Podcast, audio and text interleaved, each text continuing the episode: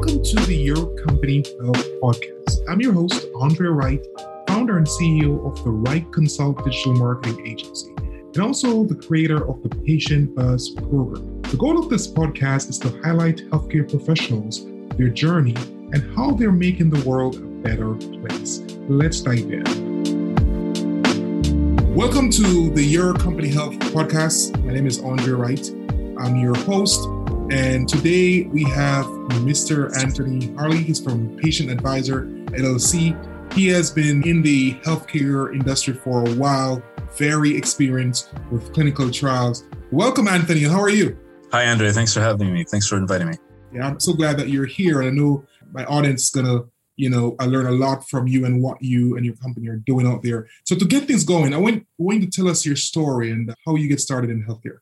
Yeah. So it was years ago that I was working at a company in clinical trials. So what we were doing as a company is that we were serving big pharma, biotech companies, and we were very much involved with helping them get their their products through the clinical trials that that they wanted to complete in order to get their medications their treatments to market.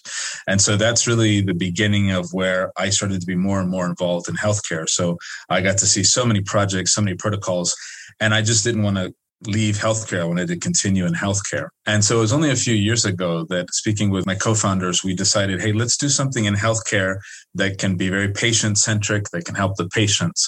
And what we decided was there's this whole area of science that continues to evolve and we don't hear enough about it. Certainly if we're not involved directly in the research if we're not physicians in the field we don't hear enough about regenerative medicine. And yet there's so much that's happening. There's so much potential and so many patients stand to benefit.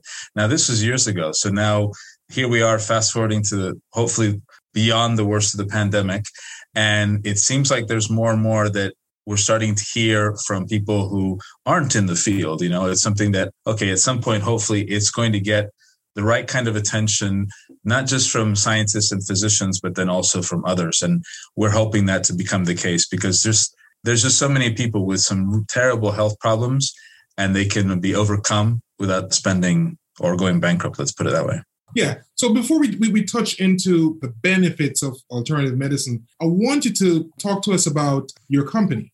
Yeah. So what we decided, we decided to basically create a consultancy, what we call patient advisor. And part of that is we've basically put together a platform so that we can continue to be at the intersection of this field. So that means we can help the companies that have these biological treatments help to distribute those treatments to physicians and clinics. The other thing is that we help those physicians and clinics receive new patients. And what we're doing more and more this year is we're targeting employers because employers collectively have the most leverage in healthcare. And a lot of them, if they look more careful about how they might manage their health benefits, their health expenses, they can get positive outcomes for their employees and also save some money.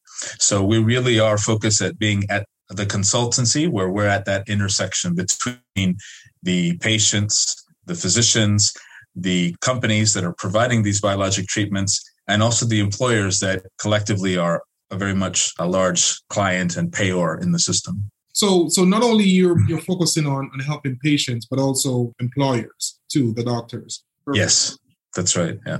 What are some of the clinics that you're partnering with? Yeah, so so basically, one of the things that we did is there's so many clinics in the U.S. that would say that they offer regenerative medicine, and one of the first things that we started to do and that we continue to do is to vet these clinics because unfortunately there are a lot of bad actors in the system. They say that they offer particular type of regenerative medicine, and sometimes it's not exactly based on sound science. Sometimes unfortunately they're harming the patient so one of the things that we continue to do is is vet these clinics and only work with those clinics that can show that they are they have for instance an IND they are doing things that are FDA compliant.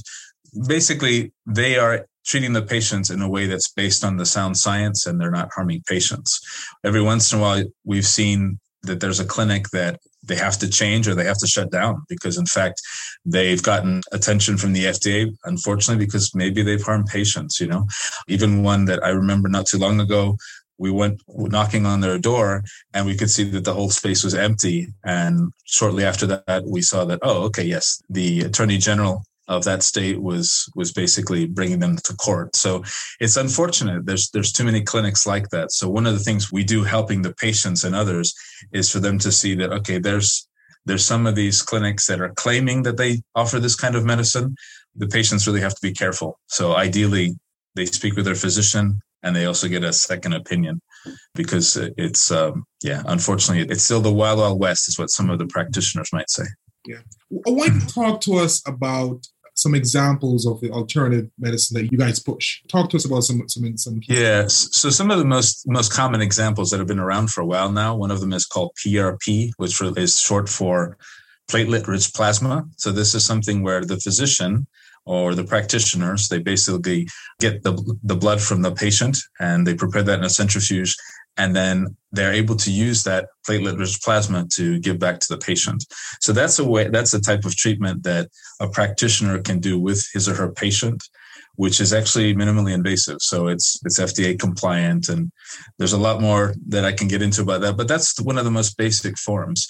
Now, there's also companies more and more. They have products that we might say are allogenic, so they're not directly from that patient, but from a healthy donor and that's again a whole nother process. And certainly those companies they are progressing through clinical trials. What we've seen so far for those kind of products there's only a few so far that have received fda approval for certain types of blood cancers but there's a lot more that continue to progress in clinical trials for other medical conditions. So right now what's available for most people is is limited. And yet in the future, we should see more products that have approval from the FDA for specific types of conditions. So if someone is listening and they want to take a deeper dive in these alternative medicines, where, where can they go to see clinical trials? Yeah, so the most common example that really all, all the, the experts use, various scientists, doctors, and definitely all the ones doing the clinical trials to bring to market. It's clinicaltrials.gov. So that's really the main resource. There's other resources as well, but that's one where you'll see just you know hundreds and hundreds of trials. And there's other resources that that scientists and physicians use as well whether it's the nih or other types of resources. But that's really the one that's most most commonly used. It's one that i remember using years ago when i was working for that company directly in the clinical trials. This episode is brought to you by the new book visibility digital marketing secrets. You can get it on amazon or andreewright.com and, and Anthony, I know people may be listening, and we know how expensive healthcare is. So, what are some of the programs that you have to minimize costs if someone you know wants to you know uh, engage in this type of medicine? Yeah, so this is this is what's really exciting, and I think what hopefully we're going to see is going to happen is that more people are going to ask the questions about this area of medicine and get a second opinion and see okay maybe this is something i can i can try before surgery. So the the common example that we talk about quite a lot with people is that there are one of the most common uh, situations that someone might have medically is something that's musculoskeletal or orthopedic. And a lot of times they might get to a point where whether it's wear and tear or a combination of factors they're given a diagnosis and they told they might need a type of knee replacement, for example, or knee surgery. Well, to some respects, that, that could be true. But one of the things that might not happen often enough is that the patient might consider regenerative medicine as something that's worth trying before surgery. We've spoken to physicians that have been in this for a while. The example I, I uh, often mention is one where he had a problem with his shoulder and you know this is his field right? I mean he's treated lots of patients and and he knew about the risk and complications of surgery and those are always there. And he he decided okay instead of having surgery i'm going to try some of the regenerative medicine that i've given to patients that i believe in.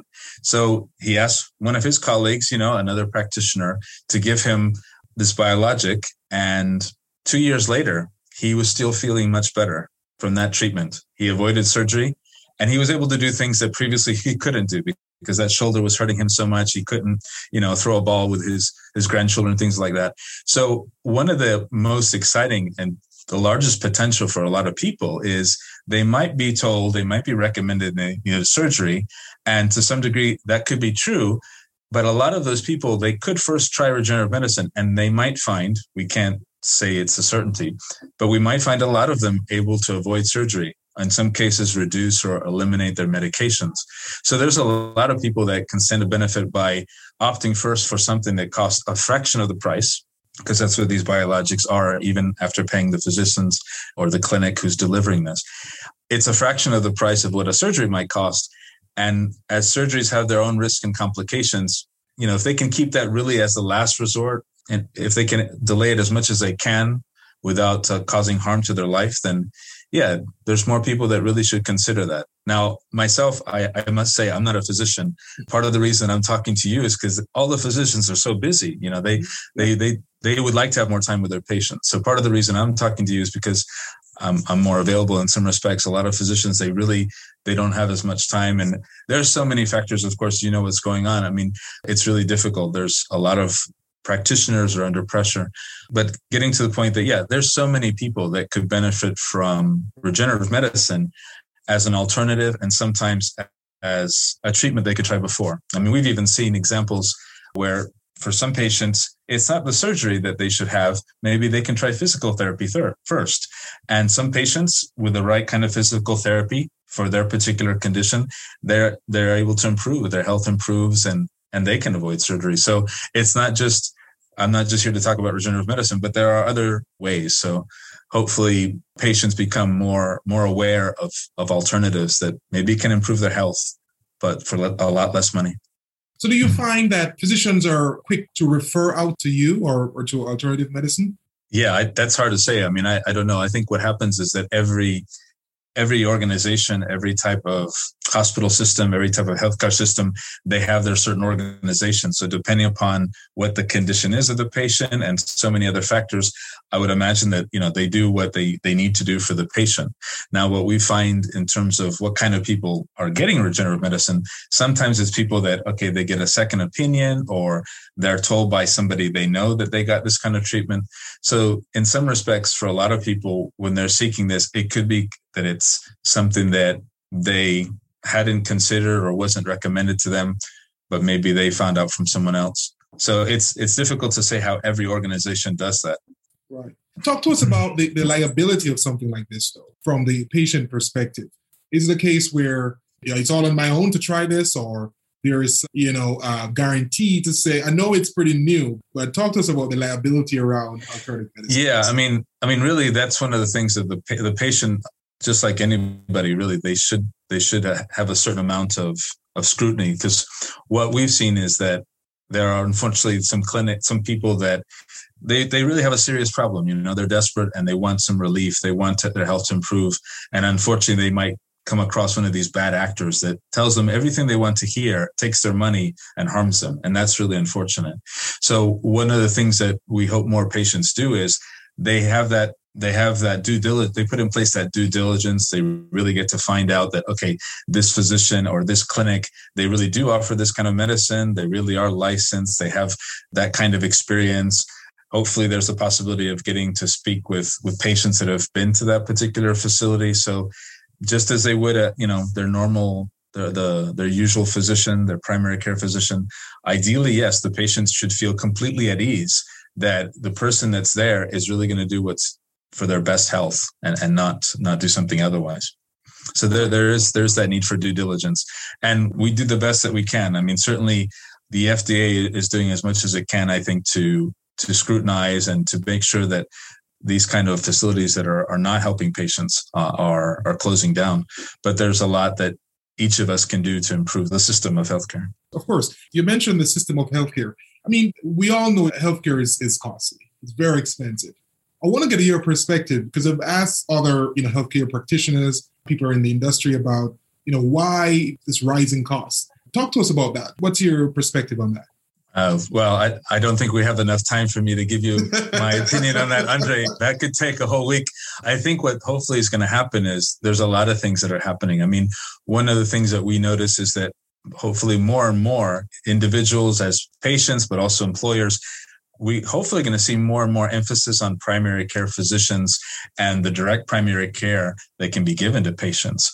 Um, I mean, I've had some experience in, in different systems where you know, if the right amount, the right type, and the right amount of preventative measures are in place instead of something reactive, a lot of these these individuals they could avoid some of these type of um, enormous costs, which often are because okay, they don't get the right care early enough. You know, certainly an easy example that that you've probably seen is that if somebody detects a cancer early on, right, stage one, there's a better probability of a good health outcome for that patient if it's detected early. You know what I mean? Mm-hmm. So that's just a, a parallel into terms of what can happen for a patient if their cancer is detected early on versus late. And in some respects, that's kind of in parallel to primary care. Let's put it this way a good relationship between a primary care physician and the patient means that that patient can avoid getting sicker. They can get better. There's preventative measures that can happen. And hopefully that avoids a lot of the costs. I mean, I can think of a number of examples of people that they do the best they can to stay healthy. And then with a bit of guidance from their physician, they're able to avoid certain things. One, one of the examples that I remember talking to a physician about so many people that are pre-diabetic, for example, and the amount. I mean, I think you might, might have seen it as well. I think there's even a TV commercial now that mentions this about people what they can do if they're pre-diabetic and if they should see if they can do a test to know if they're pre-diabetic. It's an enormous amount of people that are pre-diabetic, and the majority don't know. And one of the things that a physician suggested is, well, even if a person just loses a, a little bit of weight when they're pre-diabetic, that can help reverse that kind of condition. So there's so much that the patients could do and that could benefit their health with more time with their physician. So hopefully the primary care and the direct primary care that's happening can happen more and more for more people here and that would help a lot with the costs and that's just one you know that's just one whole aspect of, of what we're starting to see that's improving health for a lot of people here but it's just one of a number of different mechanisms. But there's a thought that people in the industry they don't emphasize pre- preventative care because at the end of the day there are certain companies that you know they're going to make money from you being sick. So that's another side to it. What, what are your thoughts on that? The, the best way i can answer that is that there are some misaligned incentives and yeah it's unfortunate for some people so mm. it's all in the preventative care and being proactive you know in terms of your health and, and as you mentioned that will you know, impact costs overall. You know. Yeah, in, in fact, related to nutrition, I remember an anecdote I can tell you about a, a someone who was who was living here for a short time, coming from outside of the country, and at one point, this person, she and her her husband were here with their family because I think he was sent to do research, and one of the observations she made is she said, you know, I understand why so many people they eat fast food and other kinds of foods because she just noticed how expensive it was. And this was pre-pandemic. She just noticed how expensive it was to buy fresh fruits and vegetables which is one of the best things one can do for their health right in terms of nutrition. Mm-hmm. and so she noticed that wow it's so expensive to eat in a healthy way. And and she could understand why people would go to fast food. And yet even though the price of fresh fruits and vegetables might seem high, the cost is much higher later, right? If we're not able to eat well and and do those and follow those help habits that can keep us well for a long time. So unfortunately there's the hidden cost, let's put it that way, if people are relying on a fast food diet. No, you're right. You know, a doctor told me once, you pay now or you pay later get one of these diseases. But mm-hmm. Anthony, I mean, the healthcare industry is all over the place in terms of you know, from the insurance company. And it, it's just, from you hear healthcare, it just costs. That's what, you know, comes to mind. But as you mentioned, there are different ways that we can bring that down to.